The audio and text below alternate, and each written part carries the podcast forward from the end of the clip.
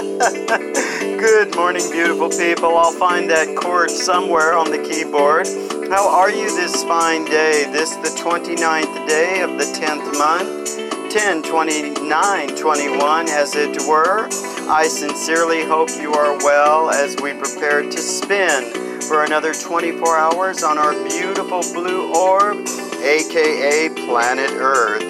I sincerely hope you are well and fine. Welcome back to Soothing Vibes with Joe, a two to three minute segment of time devoted to you and only you, your dreams, worries, hopes, and goals. Yes, yes, yes, gotta find those goals every which way. In world and national news, President Joe visits with the Pope and is set up to meet, uh, or set to meet up, I should say, with the French and other fine leaders in Glasgow, Ireland.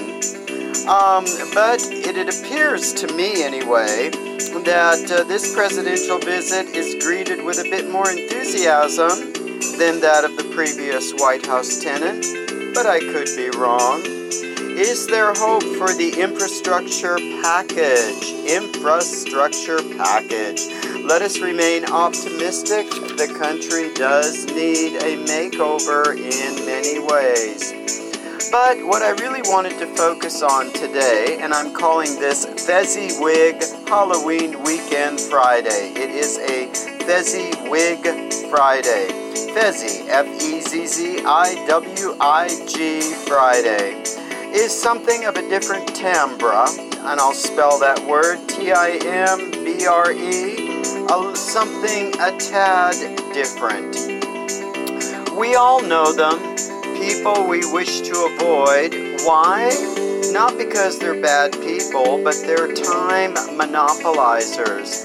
Folks who transcend societal boundaries by engaging in excessive conversation.